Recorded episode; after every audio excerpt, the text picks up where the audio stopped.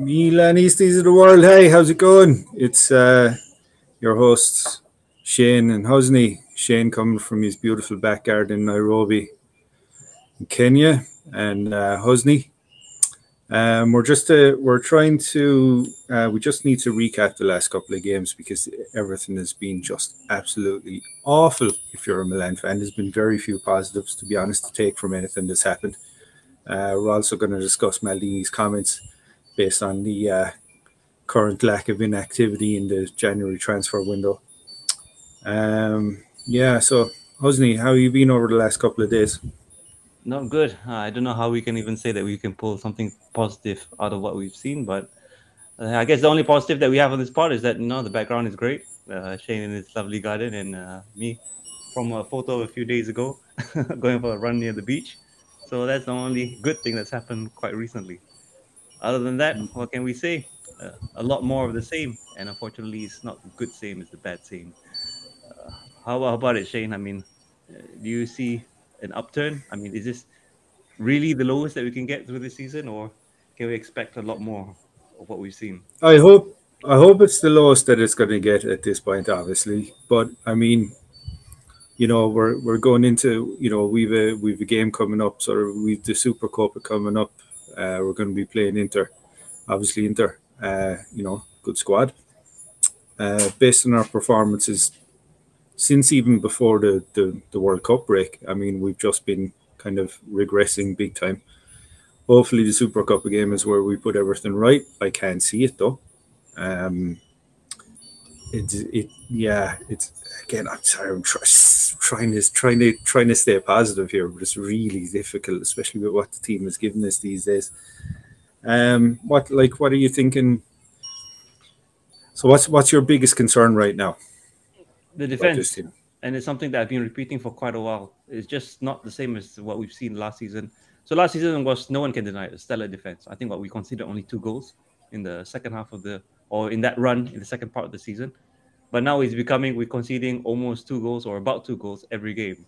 So can you see the big difference that we're at now?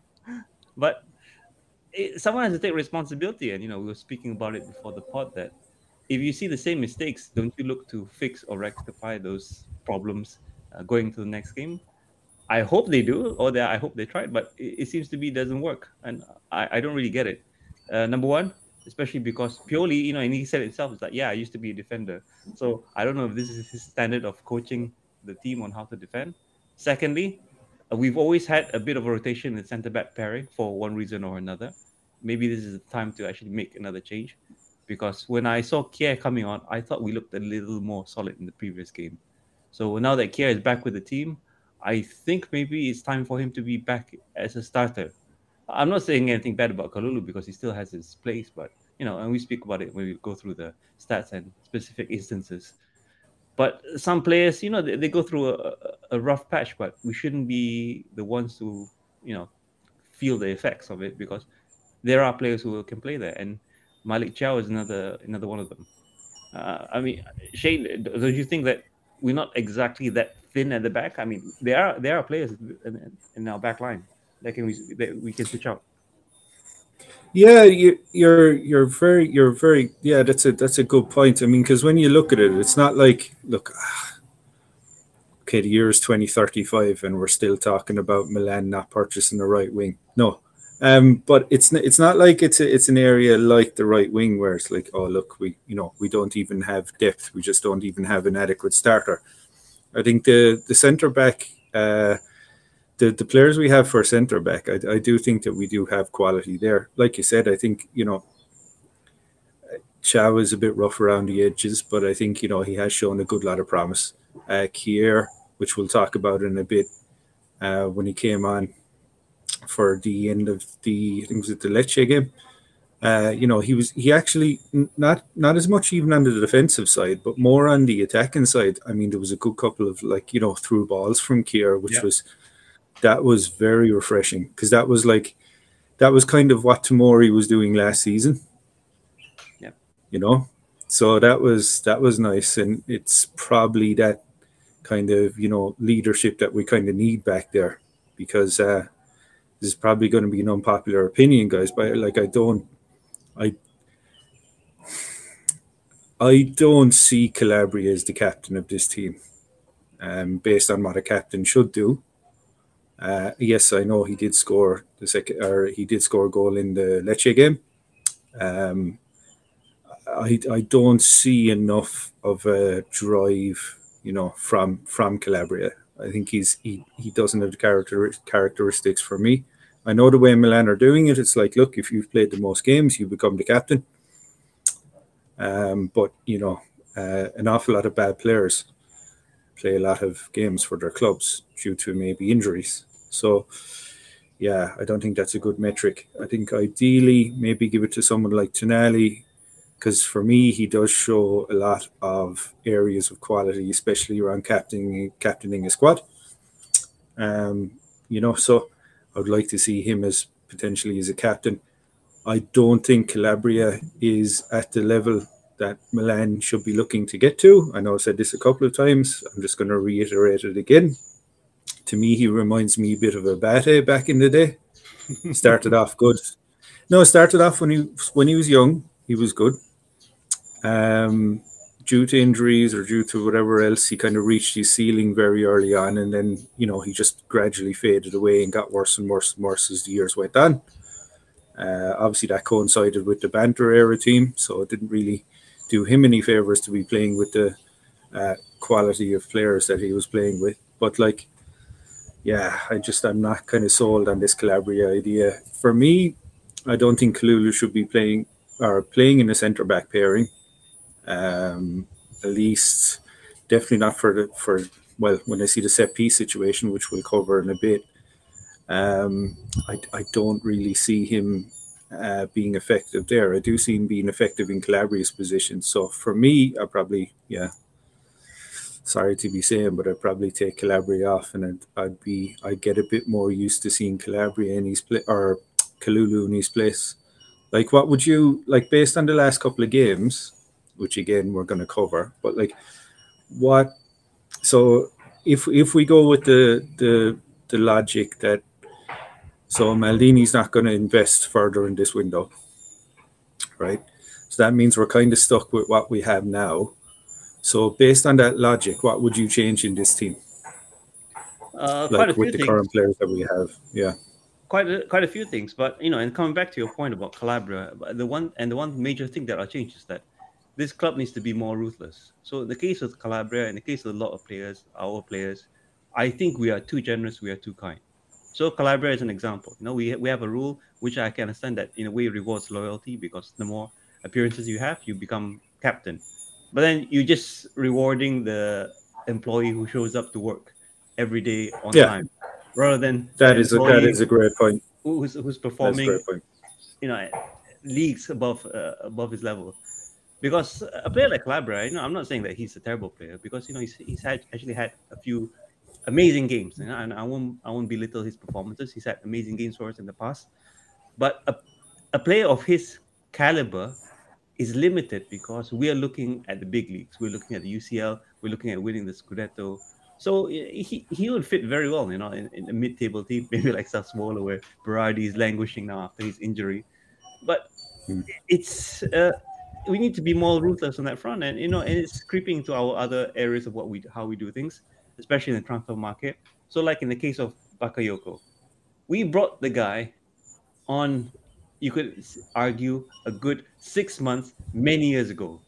So Bakayoko was in Serie A last season with Napoli, and it wasn't great. In the season before last, and it wasn't great. And someone decided to think that because he was good in the 6 months season before that we should bring him on for a 2-year loan.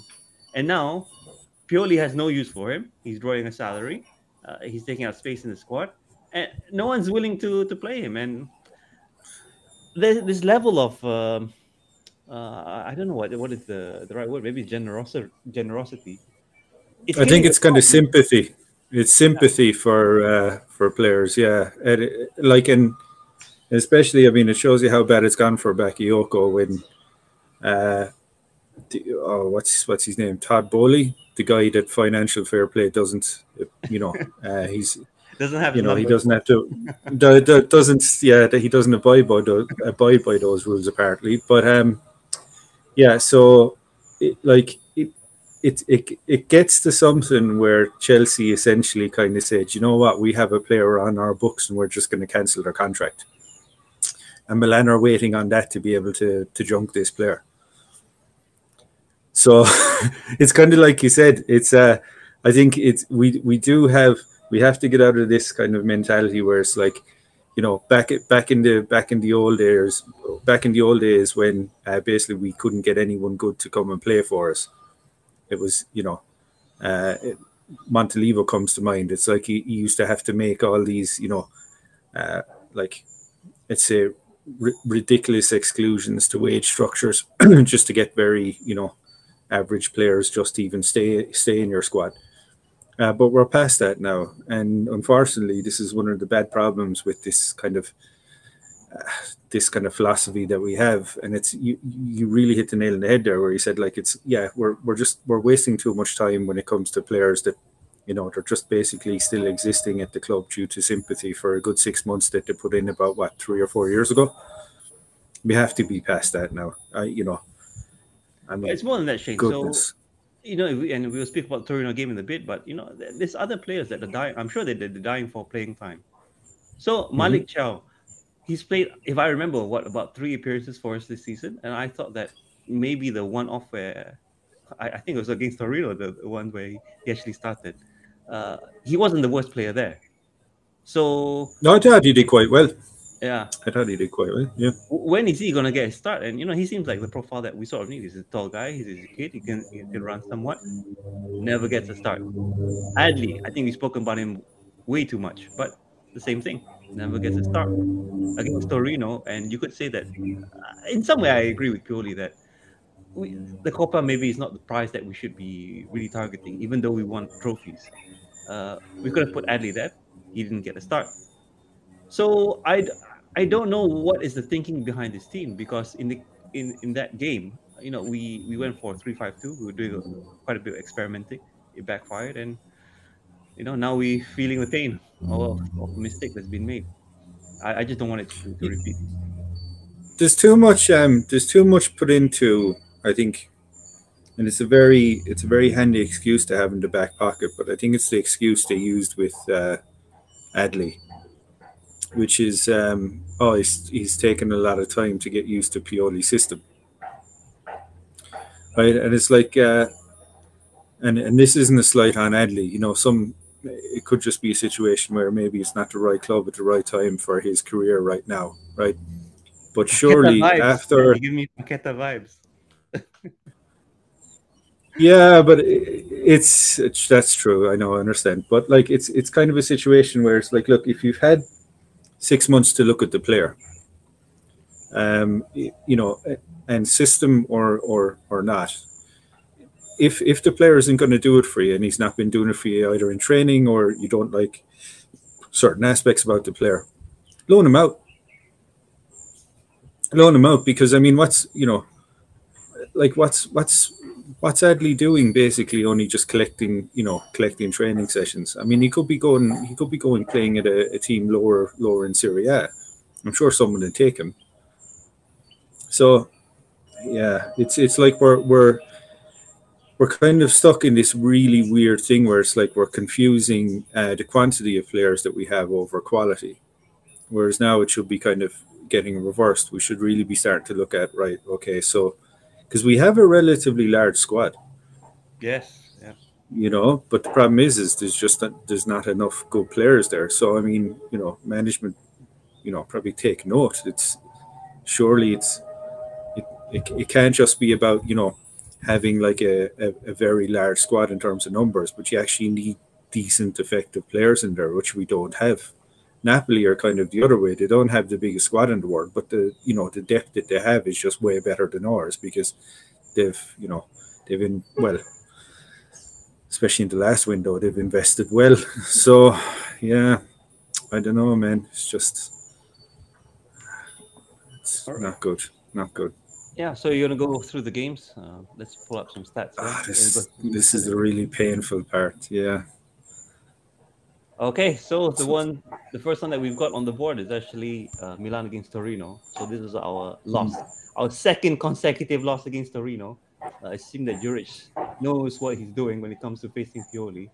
So he's definitely got Pioli under his thumb in terms of pulling one out of the bag. So against Torino, the first game, I think we lost 2-1. Now it's 1-0 in additional time. So even more painful because, you know, had it gone to penalty, maybe Tătărușanu would have done a decent job, but I guess it didn't get to that level. So what were your thoughts on the game overall, Shane? Where did it go wrong? Yeah, so like this was a quote-unquote interesting one. You can see I'm losing the will to live talking about this game because it was atrocious. So, you know, 26 shots, or sorry, 34 shots. 26 shots off target, 8 shots on target. Possession, yeah, okay, so we had over 58% of the possession, which is, I mean, yeah, right. But I mean, what does possession count when you're not doing anything with it, essentially? It's a bit of a weird one. So, GDG, sorry, apologies if I'm mispronouncing that, sent off in the 70th minute, second yellow card, bad tackle on Messias, warranted second yellow card. But of course, you know, in true Milan style, we didn't have a plan B. So I think Pioli then kind of, you know, after the second yellow card for the Torino player, you know, then we kind of decided to, I guess, bring on our starters. So Giroud came on, Theo came on, Leo came on just before that. So, you know, Pioli is kind of stacking the Milan side to have more of our starters out there. Still didn't do any good. 114th minute, Adopo scores a goal. Interesting facts, I think. So Bakayoko, who assisted the goal for Adopo, I think the two of those were playing in Serie C last season. So, yeah, I mean, yeah, you pointed out some great facts there. But I mean, if we go through the beginning of the game, actually, I thought we started quite all right. So there were a few chances early on, and you know, there's one specific chance that CDK had that. Had it gone in, we wouldn't be having this conversation, and we would be thinking about the next Coppa Italia round. But what you said is absolutely right. Torino, it is not our standard, and I'm sure everyone realizes this. Torino should not be anywhere near our level. Yesterday they lost to Spezia, but it seems to be against us. They know what to do, and it seems to be a very basic game plan that is like Milan seems to overcommit, get exposed, or they're not so sure what they're doing at the back, and boom, you got one goal. And that's what led to the goal. Yeah. That's what led to the goal in injury time, you know, or sorry, in extra time. Yeah. So basically, because we were too busy trying to not score, you know, basically got the ball, went up the other end, Torino get a goal. It's too late to do anything about it then. I mean, geez, you know. And if you think about that goal, and everyone's been saying it, is that, oh, you know, when you have a back line of Tomori, Kalulu, and I think Gabby also came on, is that those aren't the slowest players in the league. You know, and we've had Romagnoli, so we know what slow is. You would assume that they'll be able to catch up with anyone, but no. Someone came, what was his name, that broke out on our left-hand side, crossed it into the center, and essentially tapped it into the back of the net. This is ridiculous, guys. This is a goal that we should be scoring, not a goal that we should be conceding. But it happened to us, and I guess you could take the positives out of it, that we don't have to play additional games. But losing to Torino, I mean, is this really our level? A mid-table side? Do we lose to all mid-table sides now? Or do we have problems with lower-ranked teams? Yes, because we've had that problem, but it should have been resolved. Because, and we'll speak about this in the next game, we should be competing for the Scudetto, but it seems that midway through the season, all we're thinking about now is top four. This is not the AC Milan that we should be. No, it is. It's crazy how you know how quickly I think once people kind of, you know, once the anger levels start to kind of die down a bit, people kind of slowly come around, you know. Because we'll talk about this right at the end, but I think probably the RedBird feeling on this is, oh, well, we bought the club. It's a long-term investment.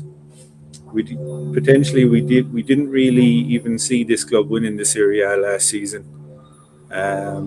So we don't really see the need to invest that amount yet until this magical new stadium that they still don't even have planning permission for is built. So it's just not looking good, but we'll cover that in the worst of the end. All right.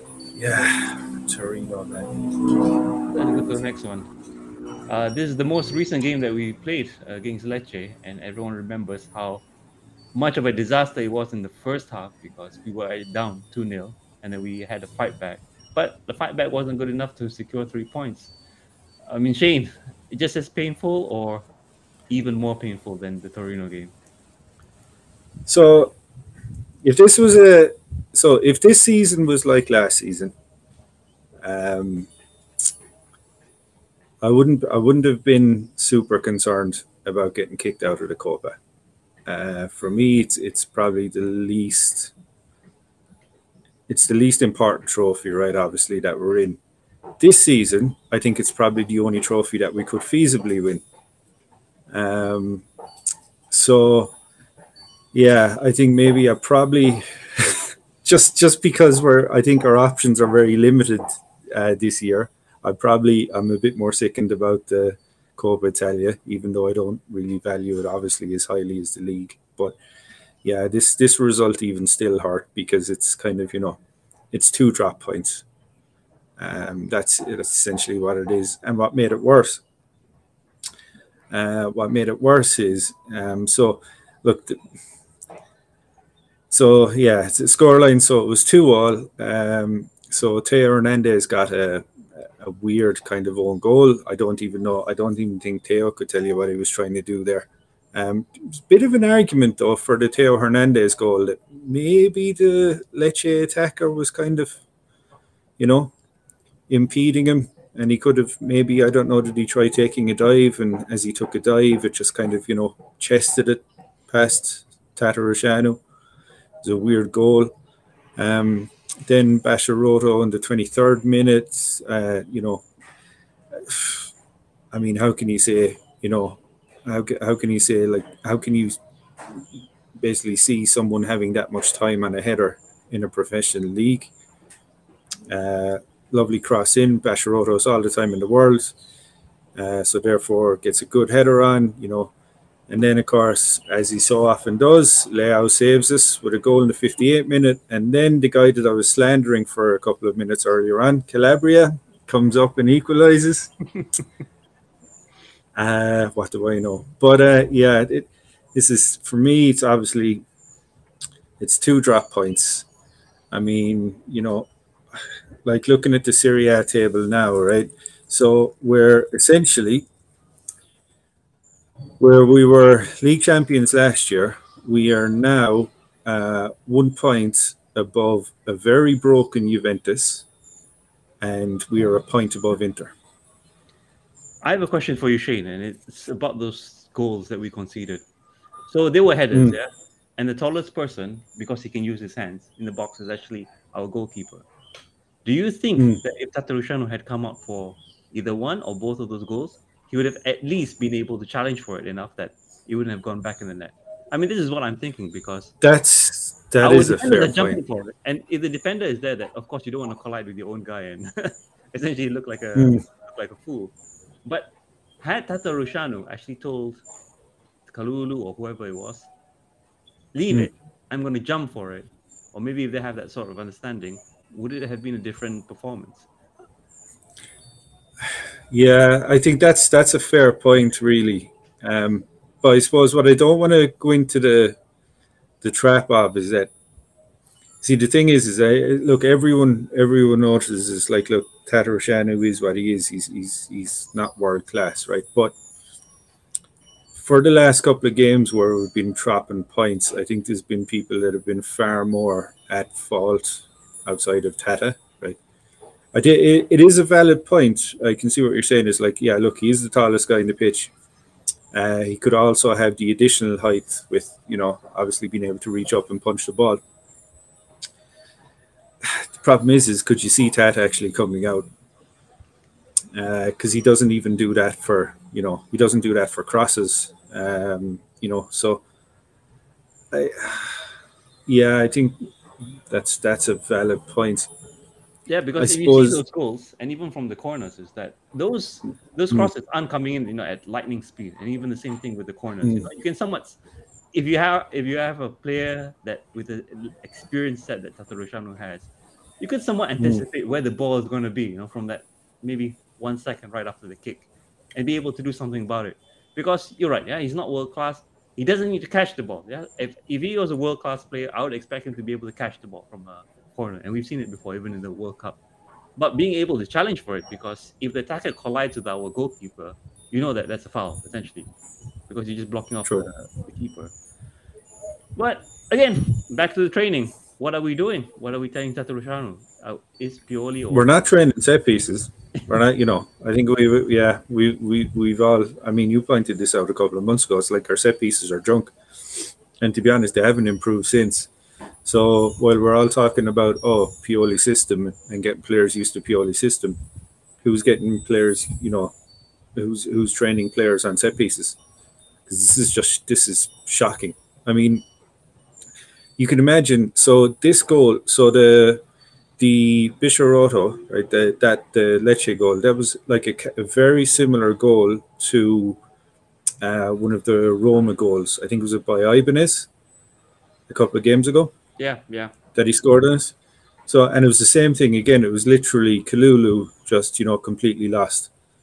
Because Kalulu, while he's a very good player, has a lot of quality. He's, you know, he's not the tallest in the world. So, you know, he's probably prone to get beaten in the air. But if no offense to the likes of Lecce, but if the manager at Lecce has seen this, right, Antonio Conte is going to see this as well.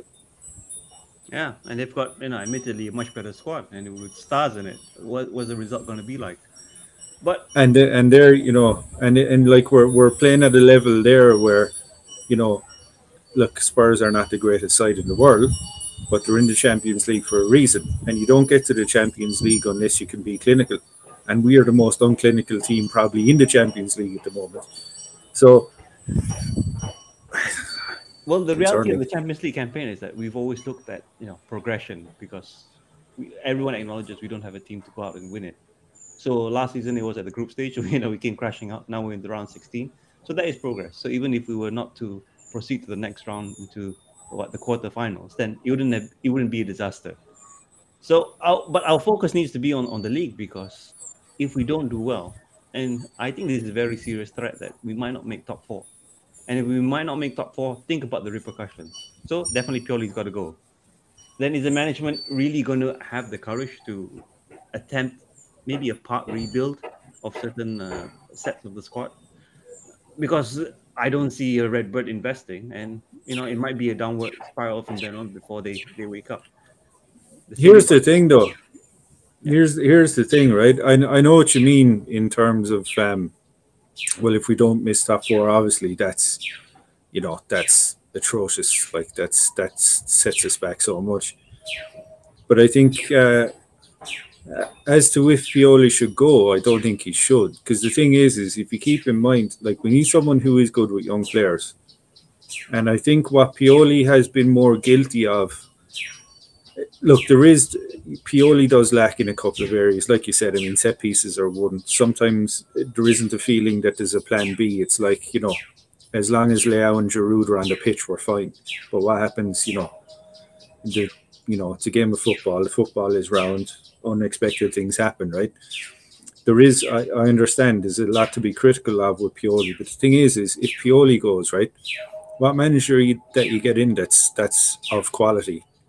You know, it looks like Klopp is about to lose his job, so there will be someone. I think. I would take him in a heartbeat, to be honest. But I couldn't see Klopp coming, because Klopp would be like, "Oh yeah, we're going to need to buy," you know.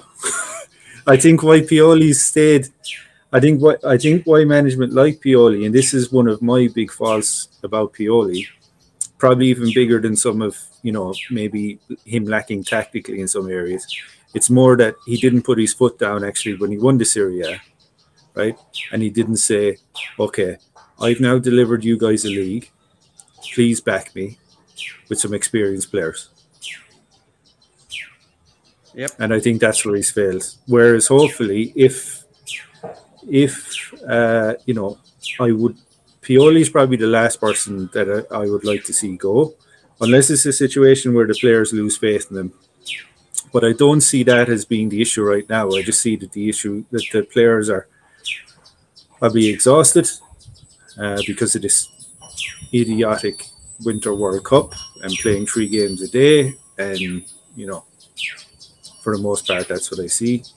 Although, like you said earlier, there is a good valid argument there that, I mean, if you look at a lot of our quality, so the likes of Tonali, Bennacer, they weren't at the World Cup. Yep. You know, Tomori wasn't at the World Cup. Kalulu.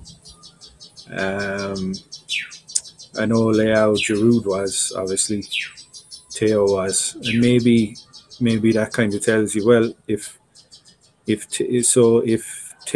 Giroud and Leao are tired, which you would expect them to be, that shows you that we're really blunted in terms of what we can do going forward. So maybe there's a bit of that. Yeah. So what we've got on the screen now is actually the goal, and this is the Lecce header. I believe this is for the second goal. Second goal, exactly. Yeah, and so why I wanted to point this out, right, is if you've seen, so where the ball was crossed in from, right, it's a very similar position to the Ibanez goal against Roma, and the result was the exact same. They literally just aimed it at the guy who was getting marked by Kalulu. Kalulu mistimes it, or well, in fact, Kalulu did a bit better this game because he actually attempted to go for the ball more so than the last game. But Kalulu mistimes it, you know. Next thing, Baschirotto gets in, and you know. And the thing is well, you know, the quality of teams, you know, lower level teams like this, guys, will be using examples like this against us, because if they can see, right, so it's worked for Roma. You know, because these guys don't have a type of philosophy of, you know, they're not going to be playing Pep Guardiola style football. They literally just need to get points on the board.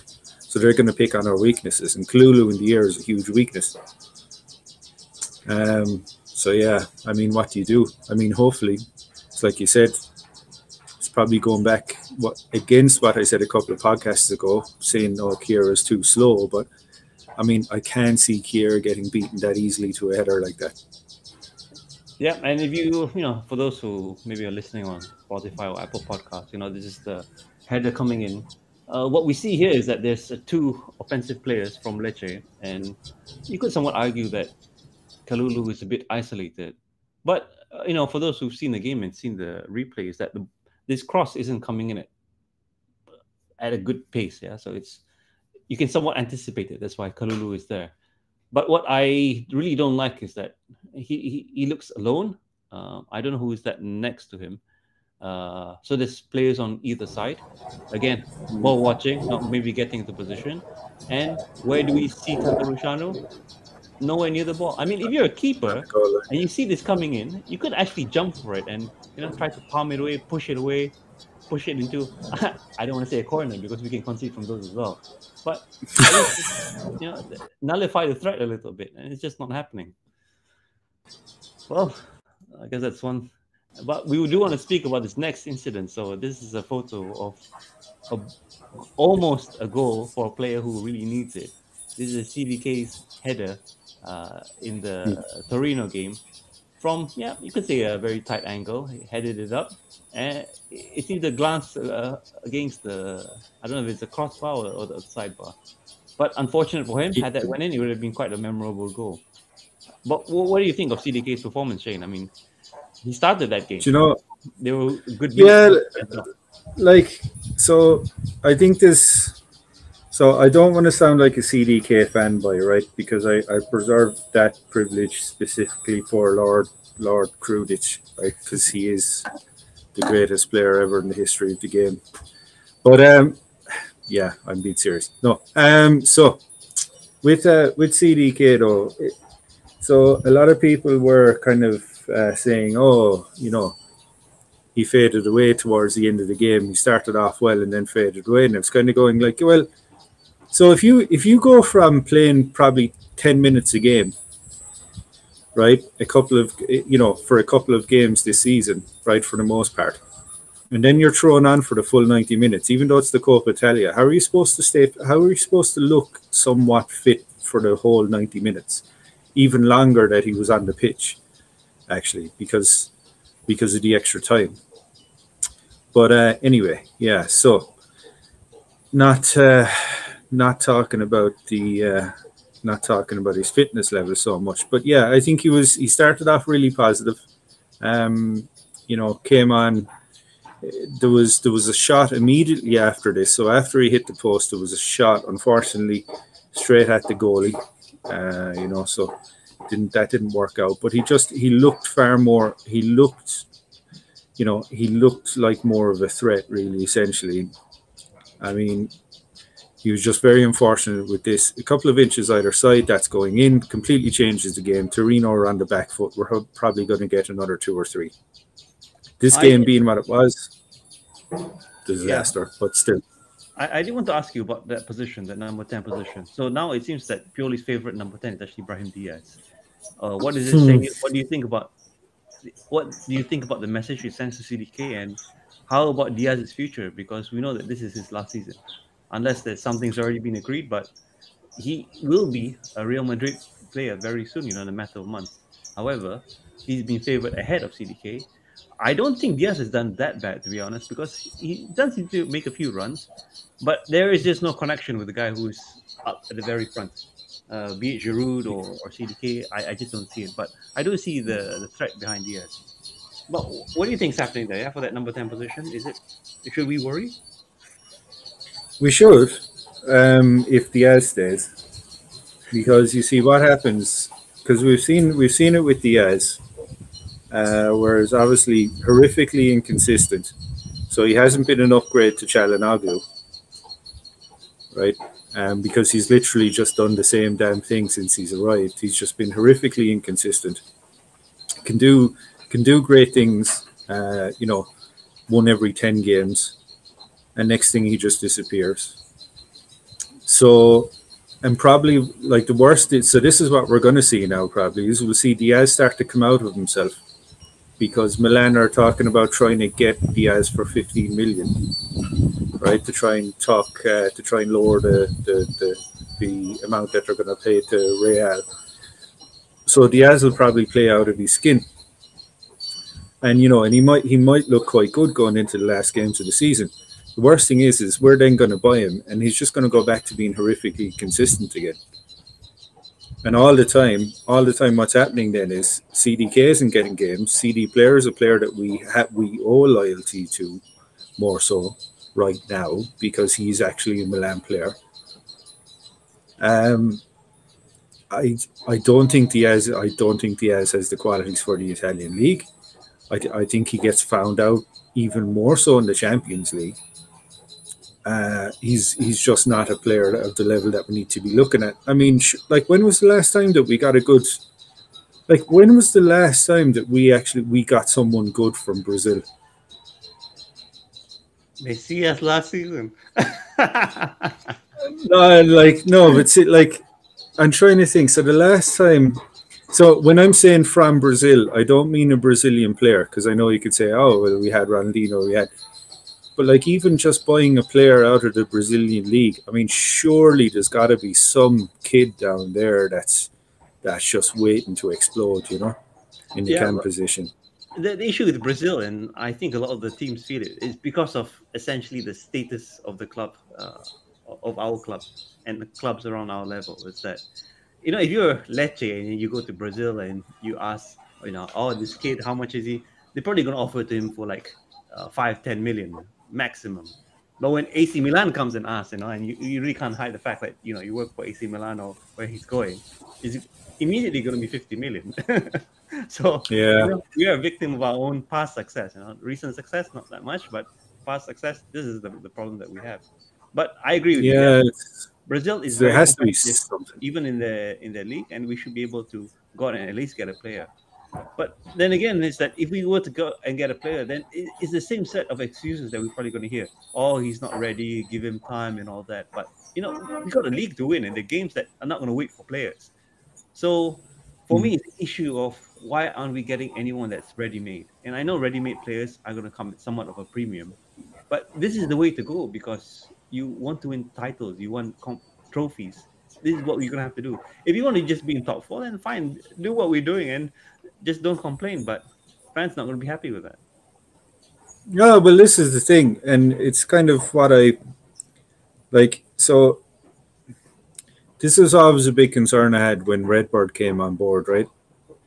So, you know, we're kind of being given this thing of, oh, well, look, you know, we're a club, we're running at a loss, right? I think this year it's only 67 million, right? That's what the loss is, which is a huge decrease from where it has been in the last couple of years, and that's all positive. But what we're kind of being given is this carrot and stick, and this carrot and stick is kind of, oh look, if the you know, when the stadium is built, we're going to be able to invest all this cash and stuff, you know, and look at all this great stuff that we're doing with these accounts. These accounts are showing great, but the thing is, and this is where the great disconnect is.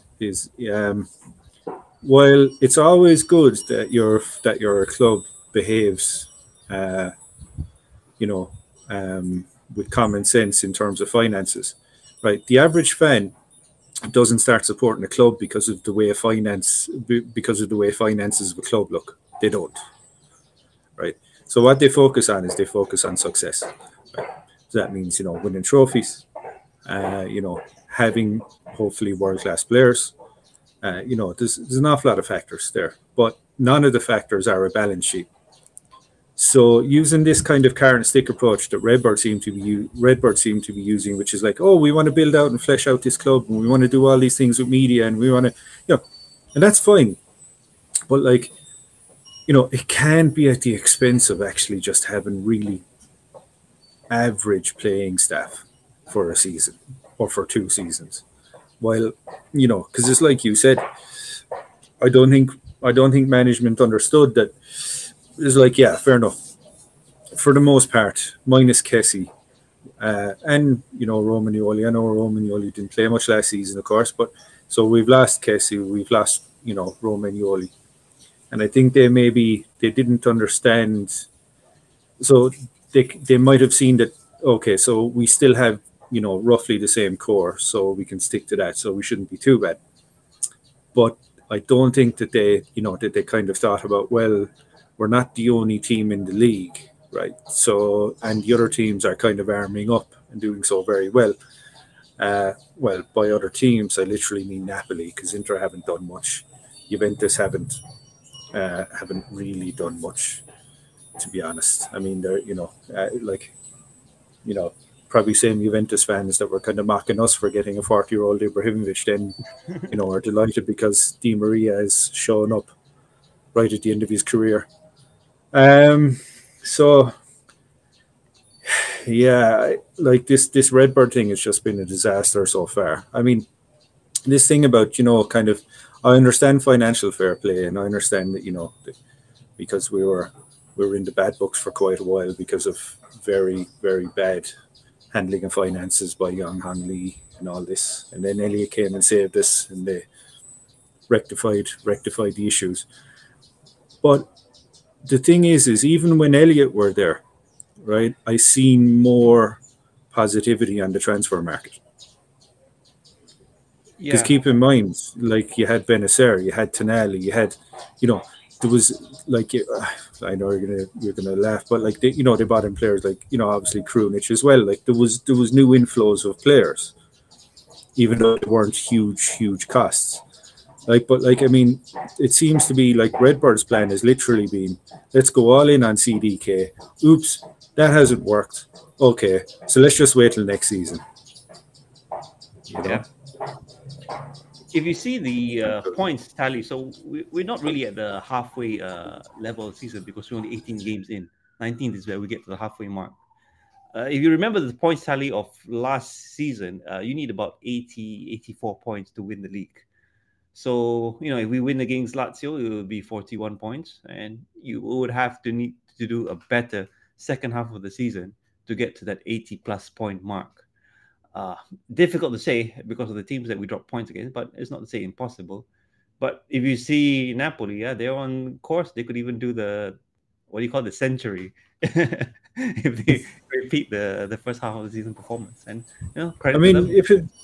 Correct. I mean, look, obviously, it's never nice to see a club that isn't yours, right, top of the table. But I mean, it's, you know, if Napoli keep going this way, right? I mean, I don't think anyone can begrudge them winning this league. I mean, how can you really? Like, I mean, like, out of the others in the top four, you know, other than this, of course, is that, you know, I'd rather them win it rather than Juve or Inter. Yeah, big time. Big time. And, you know, let's not forget Napoli fans. They've had a big, they've had to wait a long time. Much longer than us. So, much longer than us. So, I mean, if there's a fan base that deserve it, I mean, shout out to Napoli fans. I mean, you know, I think they could potentially be shown that they're the real deal here. And it could be, well, Napoli are now the team to beat, guys. How do we manage that? Oh, earthquake there. Oh, no. It's all good. Hang on. It's all good. That was good. Mini earthquake there.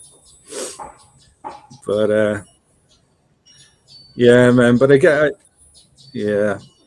can't see this. I can't see this. Well, I can see, sorry, this Napoli thing continuing. Obviously not. You know, they're only human beings, and unless they're doing the Atalanta treatment, which is, you know, kind of, let's say, highly questionable and probably to do with taking some sort of illicit substances to maintain a high level of performance, which I don't see. I just see top quality. So, yeah, I think Napoli could be the real deal here, and kudos to him. So, the thing is, though, is like, it could potentially take us quite a long time to catch up to these because, you know, the way Napoli tend to do a good job of, they tend to do a very good job when it comes to holding on to their players, and they only sell them when they absolutely need to, which is very rarely the case that they need to. So, I mean, this team could be together for a while. The only exception that I can think of is Insigne, who left on a free, but, you know, he's an aging player. I think I really didn't think that he was that great. A bit of a Diaz in stature, and but offensively, of course, a lot better considering the experience. But yeah, they've definitely upgraded over that position. Unlike us, that we lose players, then you got to question whether it's an upgrade or not. That's the thing, because I mean, people say as well, right? They're like, "Oh, geez, you know, all Milan had to do was go off and buy Kvaratskhelia." Wow, I hope I pronounced that properly. That's all Milan had to do. But then you're kind of saying, "Yeah, but when's he going to play?" Because he's playing in place of Leao, so you know, like, no. But yeah, the thing about Kjær, he could do right wing, and this is the point that some fans are making. We don't really consider. I mean, we would gamble on the right wing, but yeah, it's difficult to say. Yeah? Now you see that Kvaratskhelia is doing so well in Napoli. Whether he had come to Milan, whether it would have been the same effect, no one will know. Yeah, we will never know because he did never join us. Maybe never will. So, you know, it's the what ifs. Let's not go down that road, but the players that we have, Salmakers, Messias, are definitely not good enough for the team. And if you can get a player like Leao, you could argue that we could get a player like Leao on the right wing as well. You know, just a replication. Of course, because they are out there. And the thing is, we have one of the best scout departments in the world. Let's be honest, like, because Moncada's found amazing players in France only. Well, like, not even I would, like, I mean, you know, Bennacer wasn't from France. You know, yeah. Tonali. I mean, there has been good players. I mean, even let's say this is a big if, but if Ranks or Chao come through, I mean, were they from, I think the two of them were from the German league, right? Yeah, they were. Chao and Ranks, I don't remember where he was from. Wolfsburg, wasn't it? I think. Oh, maybe. Yeah. So, I mean, yeah, there is a bit, there's a lot to say that we can, you know, we can find these players. But the thing is, it's like, geez, guys, if we're after investing all this amount of money for a very good scouting department, find us a goddamn right wing. Find it somewhere, right. You know? Because even the right side is just broken. The right side is completely broken. It's not even the right wing. It's like, I mean... Whoa, with Calabria scoring, but interestingly, he wasn't on the right side, by the way. He was actually to the left of Giroud, right? That's it. That's it. That's what we've come to, you know? Man, Bucky, you can imagine. So let's just say hypothetically, right? Let's say Jerry finds, I don't know, make up a random number, 70 million. Not that he ever would, right? But let's just say he found 70 million in a drawer somewhere, right? And said, right, I'm going to invest it into this team right now in this transfer window. And let's say we got a right back and we got a right wing, right? And the two of them click straight away, right? I mean, we're probably averaging, I mean, you could be looking at another 15 goals a season maybe. Yeah.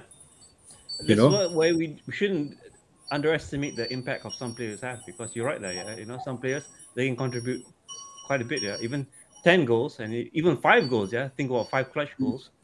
Could win you the league. This is what it comes down to. This is what Giroud did. He didn't need to score 20, 30 goals this season. He just needed to score the winning goal in the right games. That's it. That's it. And you can imagine, even Giroud, imagine the service. Imagine a Leao-esque type service in from the right wing as well. Yeah. I mean, the guy, you know, Giroud would literally have to do nothing, just stand in the box and tap it in, you know, and he's that type of player that would feed off of that. So it's not like there's a huge amount to do in the squad, but like when it comes to just needing to ask the same questions, like again and again, it's like, where's the right wing? Where's the right wing? Where's the right wing? It's, yeah, it's very disheartening. So there's one thing that we didn't, I guess we didn't plan for, but maybe we'll speak about it later. So what do you think of the Super Copa game? It's going to be a big game. I'm going for it. So hopefully you'll come back with a trophy, maybe our only realistic trophy or piece of silverware we'll be able to get this season. But what are your thoughts, you know? What do you think is going to happen? So I know I'd kind of... So I'd mentioned this to you previously, maybe on another unrelated chat, but I had kind of said, well, you know, the Coppa Italia I'm not too concerned about because I find it's a bit of a... It's a bit of a Mickey Mouse trophy. However, I'd said that in the context of, well, we might actually win some other silverware this year. So just because it's Inter, you know, I think it makes the game more important. Can we win it? Yes, we can, because we've seen Milan go out and do this. You know, I mean, it's, you know, they struggle against the poor sides, the good sides like Inter or like Juve. Or, you know, dare I say Napoli. I mean, we show up. We've already beaten Inter this year. So, I mean, yeah, it's going to be a good game. It's definitely not out of the realms of possibility that we can win it, but we just need to show up, essentially. And hopefully, I mean, it might give us a bit of a spur to go on and do bigger and better things. Because, let's be honest here, like, anyone realistically, you know, that's a... Anyone with their head screwed on, any Milan fan will literally say to you, let's say the strength in depth to be able to win the Champions League, right? However, you know, we're in the knockout stages now, right? And you get a couple of results together and you'd be surprised what can happen, you know? I mean, you get a bit of luck here and there. You could find yourselves in the quarters or in the semis. And I mean, you know, things can happen. There's been worse teams that have won this, the UCL. I mean, let's not forget Liverpool, the time they beat us in, was it 0-4, 0-5? 0-5, yeah. 0-5, yeah, 0-5. So, I mean, and they won the damn thing. So, you know, and we have more quality than they did then. So, obviously, funny thing about that is they had more quality than us in the final. But anyway... So let's not talk about that. But yeah, so I don't know, man. For me, it's, yeah, look, it obviously we have to, you know, I'd love to see us go off and just be, you know, even if we lose it, just if we went in and we imposed our style of play on things and we were, you know, we were looking confident and consistent in our possession of the ball, that'd be a big bonus for me. Obviously, to win it is the preferred option because, you know, we need to turn this around and get some sort of positivity out of this season, because everything's slipping away very fast. Everything is. Yeah, well, for me, I just want us to win it because I'll be there in person. So seeing a loss would be... shout out, I forgot that, yeah. That's it. Quite demoralizing too. And you can imagine negativity coming out of my mouth if we were to lose that. And, you know, I had to pay money to go and watch it. But so if I see a bottle getting thrown at Tata as he's entering the tunnel, I can guess who it'll probably be from. Not that we condone violence, because we do not. The bottle fell out of Hosni's hand. There'll be a meet and greet. So I'll put the Sara and Baresi. Hopefully they get some photos. Super jealous, man. Baresi is like my greatest one. So I'm super jealous. That is insane. That is insane. So yeah, other than that, it's going to be interesting next few days. And yeah, to those who are listening, watching this stream, do expect photos, do expect some shorts. I think I did well on the short in Dubai, and that got quite a number of thousands of views. So nice. Yeah, please stay tuned. So anything else, Shane, that you want to finish this up with? What do you hope? No. Just please win, Milan. Just win all the games towards the end to the end of this season, and you know, we can be happy. That's all I'm asking for. Yeah, same thing on my end. Yeah, no more losses, no more heartbreaking or how can you say those tense performances? Because this squad is good, yeah. And no matter what results that we see at the end of the day, is that we know that there's quality within the squad. It's just that it's definitely better than the results. The squad is definitely better than the results. That's the annoying thing, you know, because, you know, there's a lack of something there. But, yeah, anyway. It needs an additional push, but we'll find it, you know. We'll find it soon. Mm. We've done it before. We'll do it again. Definitely.